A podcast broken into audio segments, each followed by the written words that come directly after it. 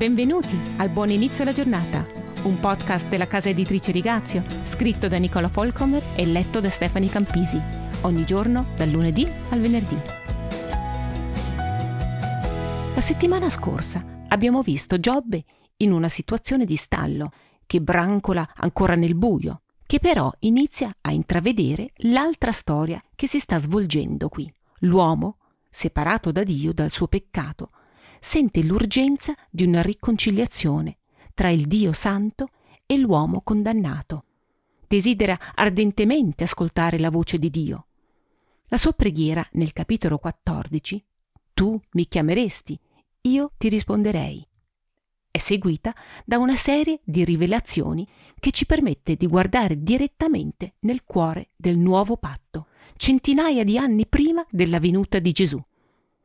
È affascinante osservare come il linguaggio di Giobbe cambia man mano che i misteri di Dio vengono approfonditi.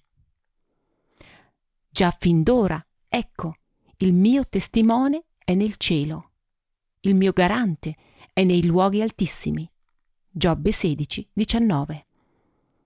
Prestate attenzione al tono.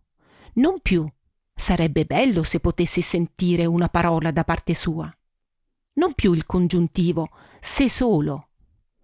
Ora c'è una chiara affermazione di fatto. Il desiderio è diventato una dichiarazione. Il mediatore tra l'uomo e Dio, colui per cui il cuore sofferente agognava, egli esiste veramente. Il peccato è coperto, le trasgressioni sono sigillate in un sacco. Giobbe 14, 17. Ripenso al grido provocatorio e disperato del capitolo 7. Se ho peccato, che ho fatto a te, o guardiano degli uomini? Perché hai fatto di me il tuo bersaglio a tal punto che sono divenuto un peso a me stesso? Perché non perdoni le mie trasgressioni e non cancelli la mia iniquità?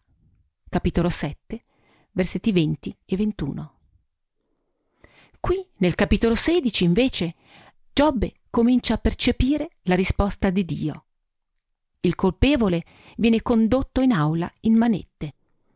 Una condanna a morte pende sulla sua testa, ma ha con sé un avvocato. Non è senza difesa per le conseguenze del suo crimine. Il giudice si è inventato qualcosa. Giobbe non capisce ancora esattamente cosa. Decide di fidarsi e basta.